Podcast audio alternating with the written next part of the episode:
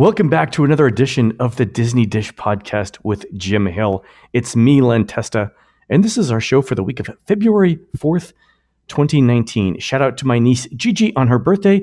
We're actually going to Bibbidi Bobbidi Boutique for this one. On today's show, Skyliner testing, and are you ready for Disney's World of Dreams tour? Plus, Jim talks about Tomorrowland. We find some interesting things in the corporate archives, and if we have time, we talk about Zootopia. But first, let's do a shout out to subscribers over at disneydish.bandcamp.com. Thanks to new subscribers Scott H. and Vernon R., and longtime subscribers Nathan S., Philly B., and Eldorado 87. Uh, these actually sound like members of a new musical act performing, Jim, I think. Can I be the soulful one if performing a musical act? Nothing against Joey Fatone, but I don't want to be the fat one, okay? You'd be the one with the goatee. How's that? Okay, that works. You know, Jim, if I was ever to do an Instagram shoot in Walt Disney World, mm. you know, with the colorful cups of ice cream, the gorgeous desserts, all photographed against a purple wall, preferably by good looking people showing a lot of skin, because that's how Instagram works, Jim. I've seen the Fyre Festival documentaries. I'd want Scott, Vernon, Nathan, Philly B, and Eldorado in that photo shoot with us. Works for me. How about uh, some time for some news, Jim? I've got some interesting stuff going on. Very much so. Very much so. All right. The Disney Dish News is brought to you by Storybook Destinations, trusted travel partner of the Disney Dish for a worry free travel experience every time. Book online at storybookdestinations.com. Don't forget they're doing a Disney Cruise Line cruise June 19th to the 23rd with our good friend Scott Sanders of the Disney Cruise Line blog.com. It's a four night Bahamian cruise on the Dream with a double dip on Castaway Cay. Jim, video surfaced this week showing a few test gondolas running around Disney's Skyway. Have you seen this? Just in uh, the last couple of days or so. I love how the cabbages are, or, or not cabbages, not cabbages. The, the cabbages. The yes, cabbages, the cabbages. yes. You know, that are, are draped in gray as if they're trying out a stealth bomber. Nothing to see here. Move along, move along. Jim, uh, the fact that they're testing in January makes me think that a summer opening might be more likely than the September we've been hearing. And that leads to a question from our friend Keenan. From what it looks like, Keenan says, everyone will have to exit the gondolas at each station, no matter where you're riding. Is this right? For example, if I'm riding from the Hollywood Studios to Pop Century, I'll get on the gondola at the studios, exit at Caribbean Beach, get on another gondola at Caribbean Beach, and then exit at Pop Century. Jim, is that what you're hearing? Pretty much so. And, and now, as the native New Yorker, this is really not all that a surprise to you, is it? You don't get in a subway and say, you know what, let's go to Brighton Beach today. yeah, I mean, anyone who's ever been on a, uh, a large city transportation network knows that there's some combination of planes, trains, and automobiles. There we go. That you've got to switch to. Uh, you know, to get where you're going. That's not unusual. I had briefly thought, and this might have been a fever dream of mine, Jim, but I thought at one time that maybe the gondolas were going to be color coded by destination. Like red always goes to Epcot, you know, between Epcot and let's say, you know, Pop Century, green always went to the studios or something like that. And that the color coding was how they would tell people, you know, which gondolas to get on. This way you wouldn't have to get off them, right? And the, the Disney cast members could route them appropriately without anyone getting off. I now think that that probably wouldn't work. And my sense is, yeah, that at, at each stop you're going to have to get on and off. The big question is there should be two stops at Caribbean Beach, one for the Riviera and one for Caribbean Beach proper. So that means we you'll have to get on and off twice. Ooh. I would be surprised if that was true because then that's that one extra switch mm.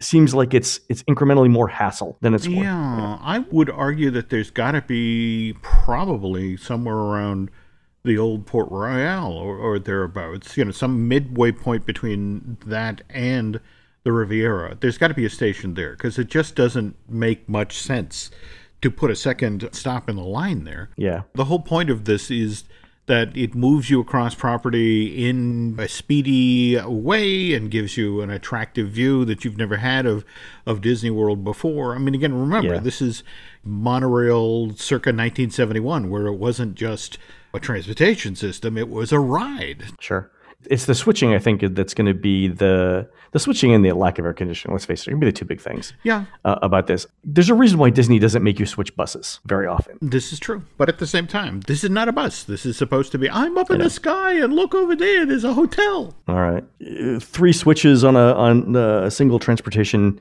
leg uh, would be would be a bit. But we'll we'll see what happens there. Maybe they've uh, maybe got this figured out in a way that we haven't thought of yet. And just remember, Len, that each of the stations has its own design, and each of the stations will have its own little kiosk where it could sell crud.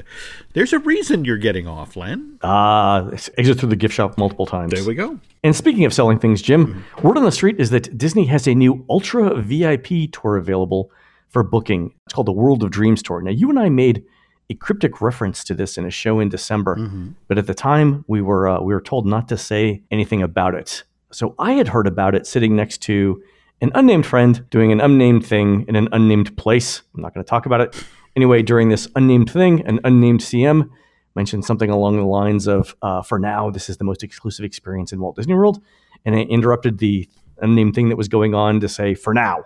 Right? Well, what is this for now that you're talking about? So I, I couldn't actually get any information out of the uh, SEM, so I had to make some phone calls, three phone calls to be exact, uh, which is kind of a lot for us. Uh, there were NDAs involved because only a few people were working on the project, but I finally found out about it from my West Coast girl who swore me to secrecy. And Jim, I'm not saying that we have incriminating things on each other, but mutually assured destruction isn't just a geopolitical concept. It can form the basis for healthy adult relationships too. Let's just leave it at that. Okay. Wow. anyway, here are the details of this new uh, World of Dreams tour. So, twelve thousand dollars for the first day, up to six guests, anywhere from twelve uh, one to twelve hours. It is fully customizable. It's ten thousand dollars for additional days. Obviously, you can do whatever you want regarding VIP access to the lines. You get food.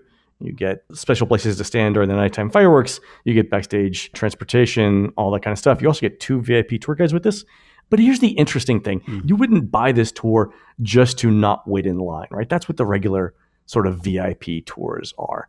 When this tour was actually explained to me, is that it wasn't actually a tour in the traditional sense. It's more like here's a customized day where you can do whatever you've always wanted to do in Walt Disney World within reason. And I say within reason because those words were specifically emphasized to me. And by the way, I said at the time that a $12,000 tour that lets me do anything within reason is exactly what I'm looking for in an activity. It's expensive, it's exclusive, and there are only vague guidelines about what constitutes acceptable behavior. I mean, this appeals to me, right? Mm-hmm. But what I had heard on the activities were, you know, not getting in front of the line. It was more like you want to wash, feed, and groom or train the animals at the animal kingdom. Yes, you can do that. You want to watch a dinner service come together inside one of the signature restaurants before it's served. Yes, you can do that. You want to go on stage at the attractions before or after normal park operating hours. Yes, you can do that. You want to be a jungle cruise skipper on your own boat. Yes, you can do that. The only exemptions I heard at the time, mm-hmm. like regarding within reason, the only thing that I heard that you couldn't do was two things. One, you couldn't be a character. So, like, you can't be Mickey Mouse. Mm-hmm. And two, you can't operate machinery. So, you can't drive the monorail. You can't drive a jungle boat, but you can still do the narration. And I'm sure that Disney's going to add restrictions to that list as people like me start booking these things. But but the way it was also explained to me was like if you wanted your your 12 hours to be overnight and you wanted to stay in the Cinderella Castle Suite, you could totally do that too. I think the stuff that we're seeing is um, you get a tour of the Castle Suite.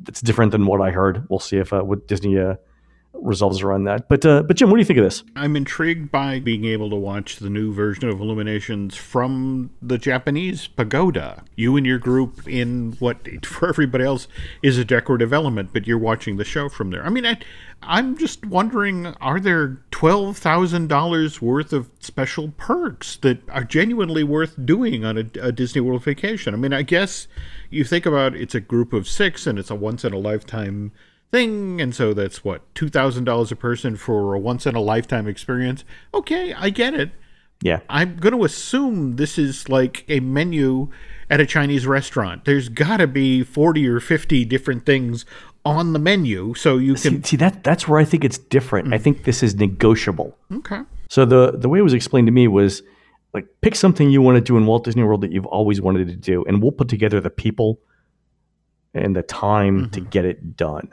Again, it's not about riding rides because you can do that for no no far no cheaper that's it than the twelve grand. So the thing that, that I specifically asked about was like hypothetically, because you know I'm a I'm a geek, right? Hypothetically, if I wanted to get an Imagineer and a data scientist together and have them walk me through the park and tell me what how they view the park in their own eyes or from their job roles. Could they do that? And I wasn't told no, Hmm. which again, I I think this is all negotiable. Okay. That would be the kind of thing that I would be interested in. Or, like I said, you know, I want to walk through the dining room scene of the haunted mansion after the park is closed and actually see how the effects work. Those are interesting things, right? And they're not part of any other tour. Mm-hmm. I mean, yeah, you can see the utilidors and some other tours and things like that, but the things that aren't normally offered on the standard menu, if you will, I think that's where the negotiation aspect of this comes in. And I've heard from from people, by the way, when this came out, I heard from uh, from a couple of people who had done similar things in the past. So apparently, and I didn't know this actually. This is this is something that uh, that, that came out. Apparently, you've been able to make these requests for a while to Disney. Like you could say, you know, you could just if you knew the right person to call, you could call up Disney and say, how much would it cost for me to walk through the haunted mansion dining room scene after park hours, and then throw out a price. And if you were happy with it, you would do it. This is just the formalization of that. Well, it's my understanding that the roots this sort of laid in a log of the concierges at, I want to say it was the Contemporary and the Grand Flo, that they took over the five years of, you know, requests from quote unquote the whales, the, the big spenders who repeatedly returned to Walt Disney World. And it was those experiences that, that had come up two and three different times at least that sort of became the master list. And that coupled with the notion that you've got millennials who they want to experience the park differently. They want to mm-hmm. be able to record sitting at the table backstage at the haunted mansion but to have the selfie to show i was there. Yep. so this Venn diagram came together of what millennials want would be able to document their trip to Walt Disney World coupled with the whales and they arrived at this price point because of the very thing you were talking about. It was sort of like going into the haunted mansion after hours. It's like yes you can arrange for that but you also for example you have to contact the third shift and go hey we need a window of time 15 minutes to a half hour to bring these folks in and what day can we do that? Are you make doing any repairs? or, or that sort of thing. Right. this will allow them to sort of formalize this thing that they've been doing informally and kind of piecemeal over the past five years or so. Yeah, in that respect, the 12K price tag, Mm-hmm. you know, $2,000 per person, obviously there's a gratuity added onto that. Yep. Mm-hmm. Let's just assume it's going to be 15K. So 2500 a person. That's in the ballpark. I mean, l- let me stop let me stop there and say that's more than the vast majority of Americans spend on vacations annually, right? So so it's a lot of money. Mm-hmm. Yep. But for the people who do these sorts of things, Mm-hmm. that doesn't seem to be out of line on a per person basis with the kinds of experiences that uh, or the prices of other similar experiences. That's it exactly. If you think about the wild safari that's done at Animal Kingdom, that's now up to what, $200 a person per day? Yeah, but again, vastly, vastly different. I mean, I'm talking about like, what is the experience of being like, you know, like playing with the New York Yankees for a day or something? Oh, no, no, like no, no, That's- no. I get that. If you were to start, say, building a pile of these over the course of a vacation, you could Yeah. get to that $2,500. Oh, 2500 Yeah, no problem at all. Yeah, Yeah. pretty, pretty So- mm-hmm. quickly. Yeah. I'm not saying no to it. The original price that I heard was actually more expensive than this. So maybe, maybe 12K sounds like a, a bargain. I'm, uh, I'm currently recruiting uh, five other people Mm-hmm. to come up with the 12K. I can't decide. So I'm sort of torn about what I would do with my time. Mm-hmm. I really would like to walk through the park with an Imagineer and a data scientist and have them explain to me what they see. I, I really think that's my, my appealing thing. On the other hand, you know, there's that cast member who knew about the tour ahead of time and didn't tell me about it. So I, I threatened him by saying that uh, my, the thing I'm going to do is uh, mow the lawn in August, and he's coming with me. like I'm going to request him. We're gonna, we're going to mow the lawn in August. Oh, oh, that Yeah, is see if you don't tell me cruel, secrets Len. again. Okay, yeah. I know. I, got, I, I don't know where that vengeance streak comes from, but it's uh, you know anyway. Spend 12 hours in one of those booths collecting money from people going into the parking lots, all right? Exactly. Just like, You're not going to cooperate. Oh, well, guess what? 12 hours of people going, How much? Oh my God, no. exactly. Exactly. I didn't think of that. That might even be better. All right, Jim. In, uh, in other news, Municiberg opened at the studios. This is uh, this is your news item. What, uh, what's going on? We saw uh, Pixar Place stayed open right up until Toy Story Land finally opened at Disney's Hollywood Studios, and then about a week to 10 days later, we saw the, the Pixar Place sign pulled down, and we saw one of those amazing rolling hedges come in. For a time, there was discussion about changing this area into back of house for Star Wars Galaxy's Edge. In fact, I remember being shown one site plan for Black Spire Outpost where the notion was that this was where the makeups and re- remember there's the whole conceit of every store that's in Batuu, there's a family that runs it. So, you know, they all have to have the same makeup treatment. They all have to wear clothes that are similar. So, you know, there had to be, you know, an on site place where you'd go for makeup and that sort of thing. However, mm-hmm. as, as the plan mutated, they began to realize that strictly for operations, there was going to have to be a perimeter road that basically cut between Toy Story Land all the way over to Grand Avenue. Oh, okay. It couldn't be behind because evidently at that point they're like, oh crap, we're building the hotel.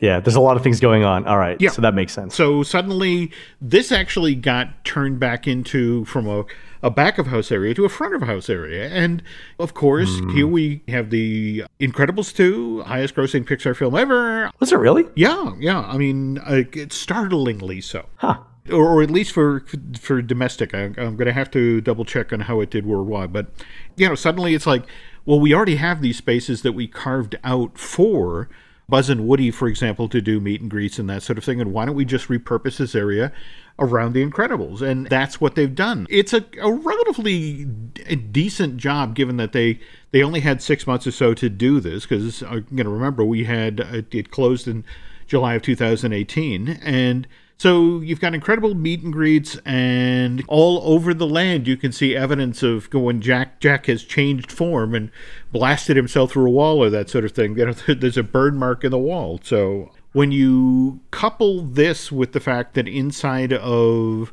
the Walt Disney Presents, we have a meet and greet with uh, Mike and Sully from Monsters Inc.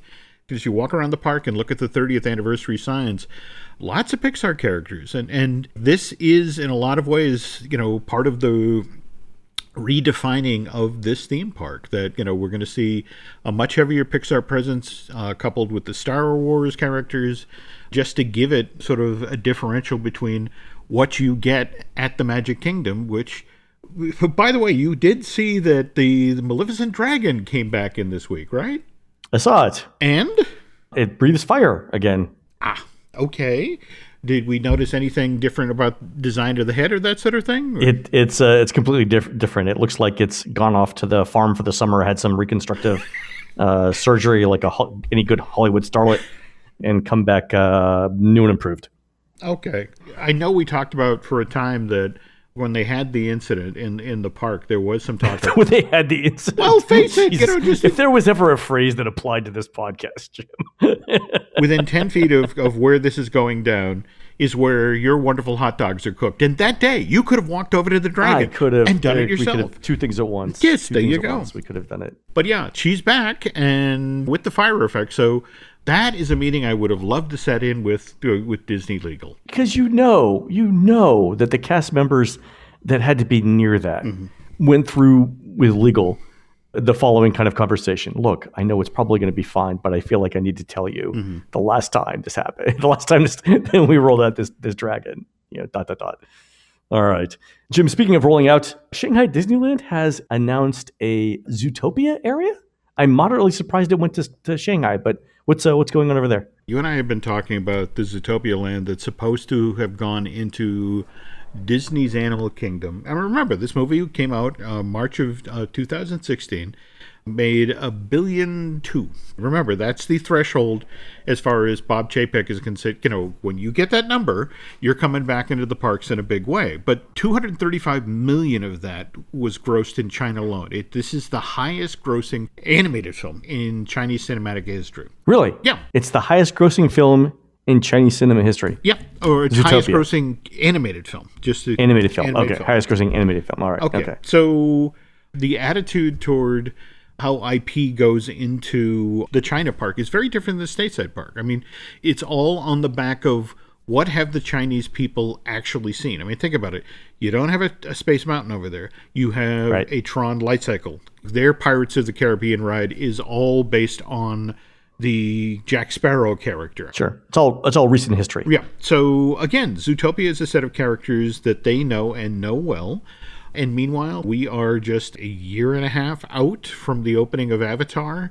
at Disney's Animal Kingdom, and the, the belief is, look, we made a large expenditure of that park, and yes, this is something you know that definitely would help make this park more kid friendly, but somewhere out there lying in the bushes. They haven't officially announced it yet, but there's a Zootopia 2 coming. So we'll wait to bring it stateside with Zootopia 2. But let's talk uh, just quickly about the land. Basically, it's going to be one major attraction. In fact, if you, you look at the concept art, you can see the show building. You're basically going to enter through Zootopia Police Headquarters. And in fact, mm-hmm. to hide the show building, which is supposedly going to be of size, this is going to be the largest use of forced perspective in the history of Disney theme parks. I saw that. I saw that in the concept art. That was the immediate thing that jumped out to me. Yep. That like, like wow, from a ground level, this is a lot of force perspective. And I was trying to figure out whether that was just because of uh, the relative scarcity of real estate in Shanghai, or were they were they just trying to cover up the fact that it was one ride? It's actually, from what I understand, right now it's one ride, but there is talk of creating an expansion pad for what they call a flat ride, which could be a spinner. They want to be ready, should this area be as popular as they believe it is, to at least create a blow off spot. But again, if you saw what Disney did with Be Our Guest, with the Beast Castle on top of the building there, that's what they're going to be doing with downtown Zootopia. You're going to see the all of the towers from Zootopia done in forced perspective. But again, you're only going to be able to get to sort of into this municipal court area with the police headquarters, and that'll be your entrance. Uh, there's also going to be a shop called Flora and Fauna. If you love Mickey and Minnie ears, get ready for Zootopia because there's going to be Judy Hopps ears, there's going to be Nick ears, there's going to be Gazelle, the Oh, Shakira right. character. Yeah, yeah, yeah. All kinds of different ears. and for me, genuinely exciting, the fat cheetah character, Clawhauser. You know, they're going to be Clawhauser ears. So, you know, can't wait for that. As for the ride system itself, I have been told what Disney did is they reached deep down into the files and the Toontown Transit system that was originally going to build, be built at Disney's Hollywood Studios as part of Roger Rabbit's Hollywood Land what makes that one different? it's a next generation motion based simulator in that you're not just looking out through the windshield, you also have flat panel screens to the left and your right because at the window you're on a bus. Ah, okay. So you have a full show going on all around you as you you join Nick and Judy. If you remember the end of the first film, Nick and Judy were on patrol and ended up chasing down the sloth who worked at the DMV. You're going to end up in a police chase with Nick and Judy, or at least they're going to be in a police car next to you. So, actually, the joke at Disney right now is that this is basically the Fast and the really furry us. the Fast and the Furious. There we go. that's that's uh, very funny. I, I, I hope that's the internal name that they use on that. And I think the uh, the idea of selling you know different different animal ears like mouse ears that's a great merchandising uh, twist on it. That's fantastic. They're just hoping that one of them will hit like the rose gold ears from a couple of years ago. Exactly. Fast and the Furious. Furious. I love it. I love it. All right, Jim. Speaking of archives, after the commercial break, you and I are going to talk about some stuff that we've found in the archives, along with our history of Tomorrowland, 1998 in Disneyland. Let's take a quick break, and we'll come back and we'll do that.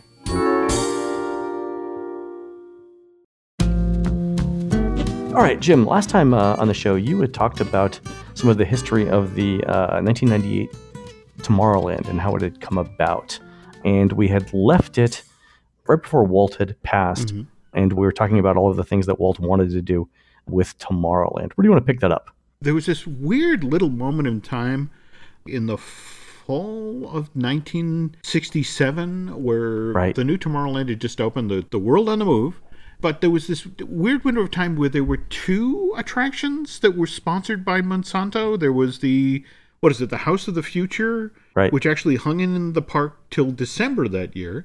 But then there was also the Adventures Through Inner Space. Right. Two things. Yeah. Yeah. So just recently, though, you had somebody actually in the really for real Monsanto archive. Is that correct? Or It's true. So, uh, so a friend of the show uh, was uh, was in the Monsanto archives in St. Louis and was able to provide some information on some Monsanto slash Disney documents that they had there. So I want to do. We'll probably have enough material to easily to do an entire show on it. So I mm-hmm. want to do an entire show. Okay. We also need to make sure that Monsanto's okay with us talking about the archive material. Mm-hmm.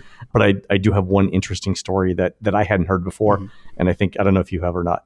But apparently, back in '67, when it was time to demolish the House of the Future, which had run for 10 years, Disney had allocated one full day when the park was closed to bring the structure down. But even though the house had been outside for 10 years, mm-hmm. you know, exposed to the sun, the rain, and millions of tourists, it actually didn't go down without a fight. Here's how here's how Monsanto described it in their documentation. The wreckers hadn't reckoned with the toughness of the material. What would have been a normal day's work lengthened into two weeks as baffled workmen tried headache balls, torches, chainsaws, jackhammers, shovels, and virtually every tool in their armament to no avail. The tough plastic shell wouldn't give in.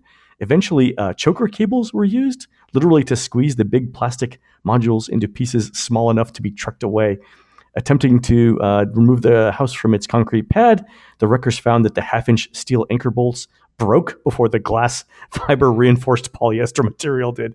The 10 year ho- old home of the future, they said, wasn't ready to give up. So here's a, here's a great story. The workmen bring in their trucks and everything to do it.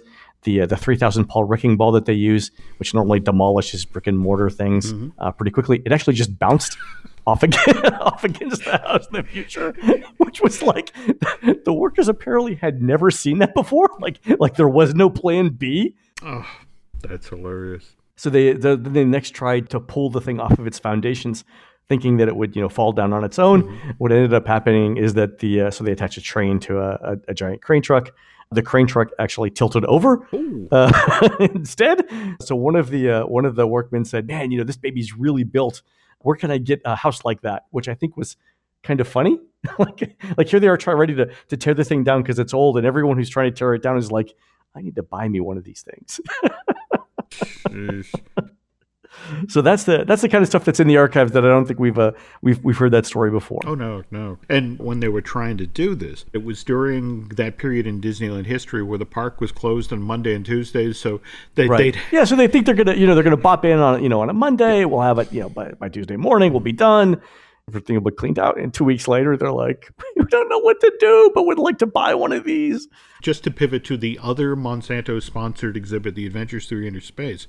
The gimmick was that guests would get on board an omnimover and supposedly be shrunk down to the size of the atom, an atom, so they could travel into the heart of a snowflake and see Yep. water molecules up close. And this attraction was predated by a 20th Century Fox film, Fantastic Voyage, which offered moviegoers the, the same sort of thrills. And Fantastic Voyage was directed by Richard Fleischer, the same guy who directed 20,000 Leagues Under the Sea for Disney in 1954 when it came time to design the Proteus, the vessel that was going to go into the body of the guy that the whole conceit of the film was built around, Fleischer was like, I worked with this guy, Harper Goff, who designed the Nautilus, and I think he'd do an amazing job with it. So they actually, you know, he reached out to Disney again and said, Can you get me Harper? And so he ends up designing the attraction. And if you know your Disney history and you've seen Fantastic Voyage, and then we jump ahead, say, to 1988 to Body Wars and the Wonders of Life Pavilion, Uh, I was wondering when you're going to get to that. All right. yeah. Okay. In a lot of ways, Fantastic Voyage basically was the template for a lot of Disney rides going into the 70s and the 80s because the conceit of this movie is they get inside of this futuristic ship and they get shrunk down teeny tiny and then they get inserted into the, the body of, of this comatose guy and they're supposed to travel to his brain and use laser pistols to shoot a blood cut out of his brain but then something goes horribly wrong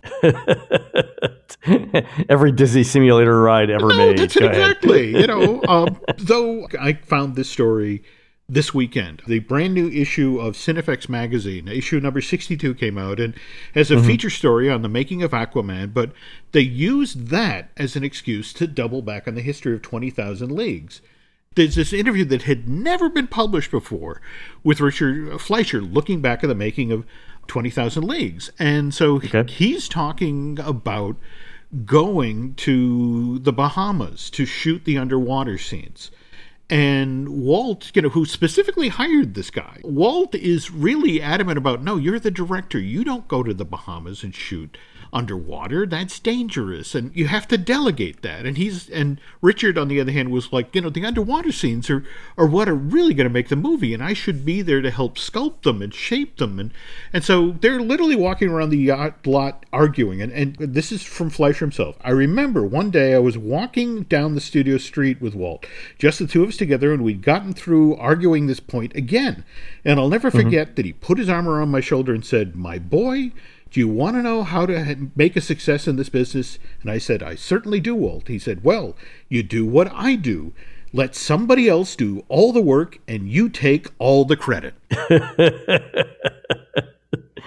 Uh, he's being facetious, of, Of course, course, but I of understand. the course. But I just I, I wanted to put that out there. But sliding back quick to Tomorrowland here, in the early 1960s, Walt Disney was all about a hopeful take on the future. I mean, you know, world on the move, and you know, we were all going to go to you know live in the stars. Or we had movies like the original Planet of the Apes, where a nuclear holocaust had caused the fall of man and the rise of intelligent apes. We had Soylent Right. Green, where greenhouse effect had helped trash the planet. Something like Silent Running, which was out in theaters in March of '72, where you know, again, in a weird sort of way, continued the Soylent Green storyline, where it was this version of the future where the Earth had gotten so toxic that plants would no longer grow here. So they Right. launched these giant geodesic domes out to, into space. Which, by the way, Len, if you look really closely at you know the the listen to the land geodesic dome, it's like I think I know where they got that idea. is there a rocket underneath this? Yeah, but that, that kind of makes sense. I mean, if you think about the 1960s, mm-hmm. it was a lot of you know questioning. Like, it was a generation who had grown up with both nuclear weapons mm-hmm. as a given and with concern for the environment as a given, right? So the children of the 60s were the first generation that had those things. If you think about it from a movie making perspective, what could possibly go wrong with those, or what you know, taken to the logical extremes, what uh, what happens uh, with those things years from now? I think that's the basis for those movies. Kind of makes sense. Oh, I get that. I get that. But on a parallel track, you have what began to happen with attractions in Tomorrowland and Future World. Right, right. It's, it's not the bright sun. Uh, Disney's got this vision of a, a great big beautiful tomorrow, if you will, whereas uh, popular sentiment was basically uh, dystopian. Yeah. All right, okay. There's a mismatch there. The very first attraction that opens at uh, in Tomorrowland at Walt Disney World, and they were really far behind schedule on that one. Len, it just just like in fact what happened back in '55. First attraction, which oddly enough was sponsored by Monsanto, didn't open until November 25th, 1971, and that was uh, Circle Vision 360, the the America the Beautiful. In fact, didn't you say that they actually have that film? La la la la la la. Yeah. Oh, never mind. It's, it's, okay, done. Right. It's one of those. It's one of those things, Jim. You've, where, where uh, the person who told me that they had it. My next question was, uh, "Have you seen the movie National Treasure? And do you own a tuxedo?" Okay, moving on then. Um, Here we go. Okay, we but, go. but yeah, Flight to the Moon is, is sponsored by McDonnell Douglas. If You Had Wings is is Eastern Airlines. And then when you think about Epcot, you know, Future World, we had companies like Exxon, GM, Kraft, Kodak, General Electric, all sponsors of pavilions uh, in Future World. And back in Walt's day, you know, Walt was a strong enough personality we could go, well, look, we'll entertain and we'll get your message in there. But we're going to entertain first. I mean, what ended up happening is because the executives there were dealing with such a weaker hand. It's like, okay, you'll get across our corporate message, and then maybe we'll entertain. ah, okay, all right. So you have this going on. And For a lot of people, a trip to Tomorrowland or a trip to the, the original version of Epcot's Future World was like, wow, this is a lot of corporate messaging. And and at the same time, when they're going to the movies, it's all about Logan's Run or a future where you're 25 years old. Blade Runner. It's trying to kill you. Yeah, yeah. But the one science fiction film that makes a bazillion dollars in the middle of, of all this has a hopeful view. In fact, it has the word hope right in the middle of its title. It's Star Wars Episode 4 A New Hope. Ah, all right, all right. And ironically enough, what Disney does with George Lucas going forward in regard to how it impacts Tomorrowland is both going to save that side of the park and make its future that much more complicated, which we'll get to on another episode. That is a great way to, to, to close the show, Jim. That's fantastic.